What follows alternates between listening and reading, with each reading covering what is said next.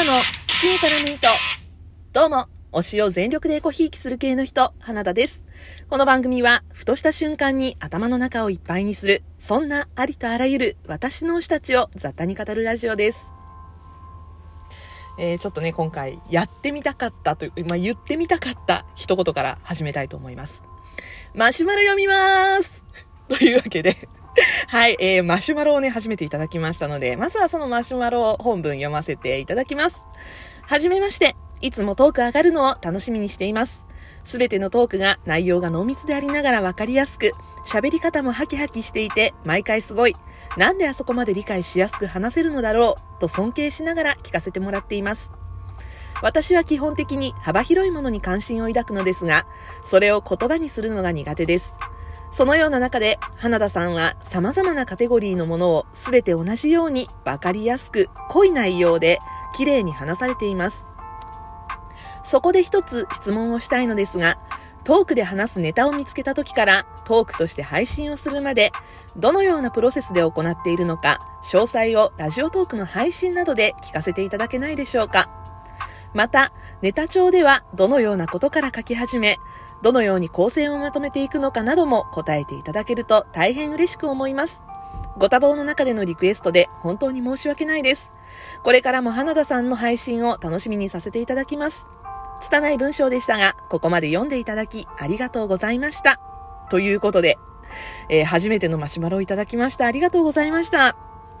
えこの方ね、あの、ネタ帳に触れていらっしゃるということはもしかしたら聞いてくださっているのかもしれませんが、えー、以前ですね、私がラジオトークのネタを書き留めているネタ帳について、ハッシュタグ59、私の生活に根付いている書く行為と日頃使っているノートたちの使い道という回で、 Radiotalk 用のネタ帳の存在だったりとか、どんなノートを使っているかっていう話を、まあ、ちょっとだけしています。でこの、この回については、あの、概要欄にリンク貼っておきますので、よかったらそちらも聞いてください。でね、あの、実はこのハッシュタグ59の時に紹介したネタ帳ですね、年末に1冊目を使い切って、現在2冊目を使っていますという話も、年始になんかちょっとしたような気がします。はい。でね、あの、このハッシュタグ59の回でお話ししたものと同じ無印良品の無地のね、190円のノート、 A5サイズのものなんですけど、それを今も使っています。で、あの、ネタ帳は原稿というか台本というか、まあ、収録するときに見ながら話すためのツールとして私は準備をしているんですが、まあ、この、え、ネタ帳に原稿というか台本というか、まあ、それを書く前ですね。まあ、ご質問の通りの流れで、ネタを見つけてから収録するまでのプロセス、まあ、えー、基地に絡む糸2021年2月版ということで今回はお話をしていこうと思いますので、よろしければ最後までお付き合いください。えまずですね、えー、ネタを見つけるところからお話をしたいと思うんですが、私正直ね、ネタを見つけるっていうところに関してはあんまり意識してないんですね。あの、話したいものから話してるっていうのと、あとあの、ネタになりそうだなって思ったら、私あの、スマホの方にね、チェックリストを作って溜め込んでいます。で、これ使ってるアプリがあって、あの、ラジオトーカーのね、大崎さんのツイートで教えていただいたんですけど、めちゃくちゃ便利で、あの、Google Keep っていうね、アプリを使ってるんですが、メモ帳とかね、チェックリストとかね、いろんなものが使える。で、あの、パソコンと同期ができるので、まあ、スマホからもパソコンからも見れるということで、すごい、あの、便利なツールなんですけど、私はそれを使っています。で、Google Keep のチェックリスト機能で私はあのネタになりそうなものを、えー、箇条書きでね、見出しみたいな感じで残してるんですけど、今もね、10本分ぐらいストックがあるんですけど、まあ、このストックをしている中から、あの、タイムリーなものをね、先に出したいなっていう気持ちとかもあったりして、あの、見たドラマだったり、映画だったり、あと聞いた音楽、好きだなと思ったもの、興味を持ったことなどなどね、あの、いろんなものをネタとして一応ストックを先にします。で、その後ネタ選びに入ります。で、やっぱりね、さっき言った通り、タイムリーなものは鮮度がいいうちにやっぱり出した方がいいじゃないですか。ちょっと最近あの、映画のレビューの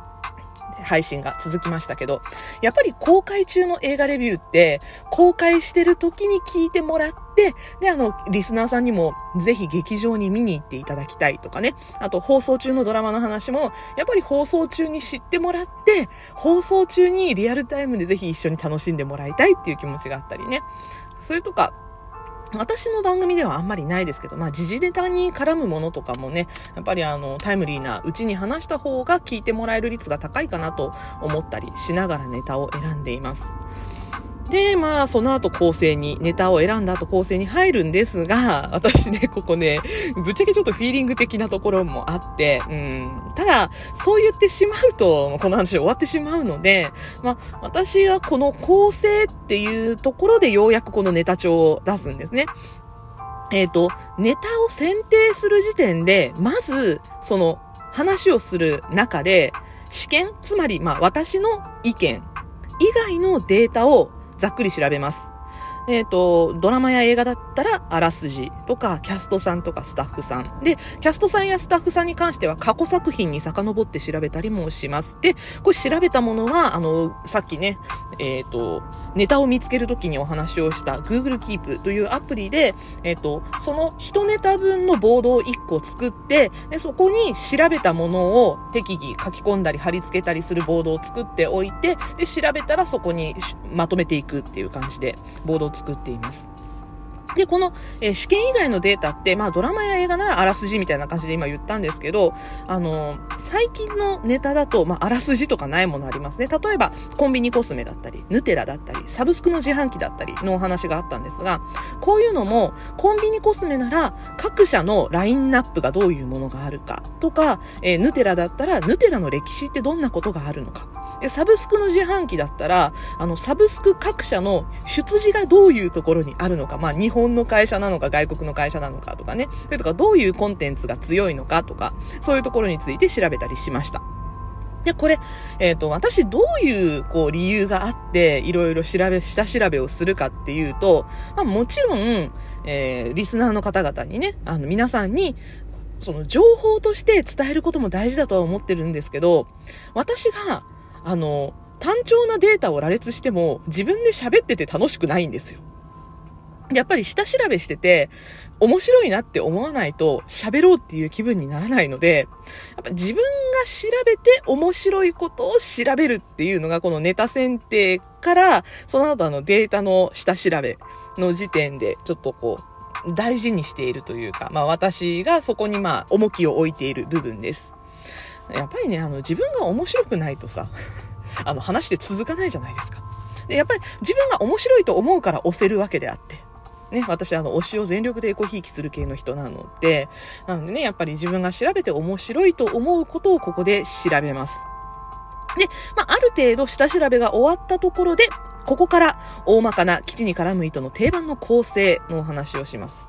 えー、あ、あの、各回ね、毎回聞いてくださってる方は、なんとなくこの構成も、こう、雰囲気として分かってらっしゃるのかなって思うんですけど、まず、導入トークを少しだけやって、その後、まあ、タイトルの回収。そして、その回で話すもののプロフィール。まあ、先ほど言ったね、ドラマや映画ならあらすじとか、まあ、最近のネタだと、まあ、いろいろ調べたことみたいなものを、ここでお話をします。で、えー、ある程度ざっくり皆さんにそのネタについて知ってもらったところで、私が押せるとと思っているポイントのお話をします。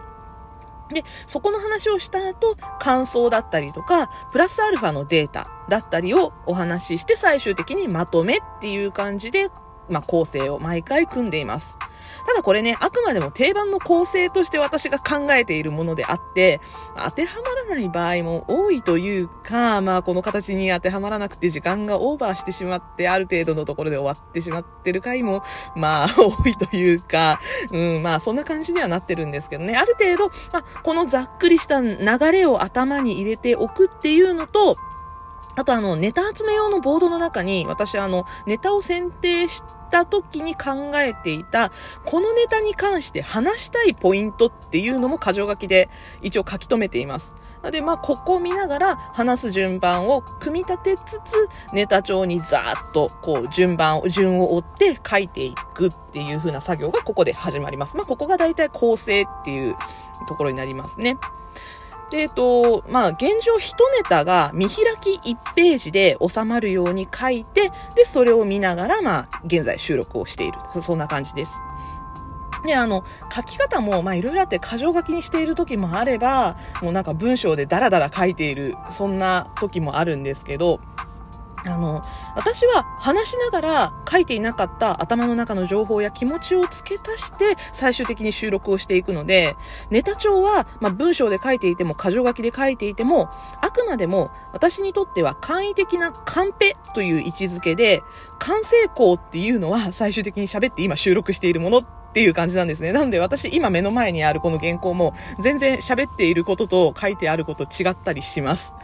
まあ、そんな感じですね。あのー、現在、だいたい120回ぐらい収録を経て、まあ、少しずつ固まってきた2021年2月現在の私のこの基地に絡む糸配信までのプロセスが、まあ、こんな感じですというお話でした。えー、マシュマロありがとうございました。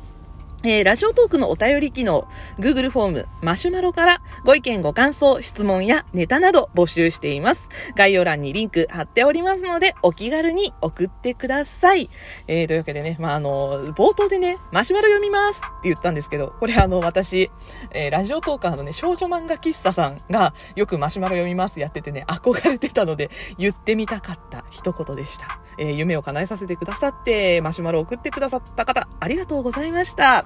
えー、というわけで、今回は私のラジオトーク配信までのプロセスのお話をお送りしました。お相手は花田でした。またね。バイバイ。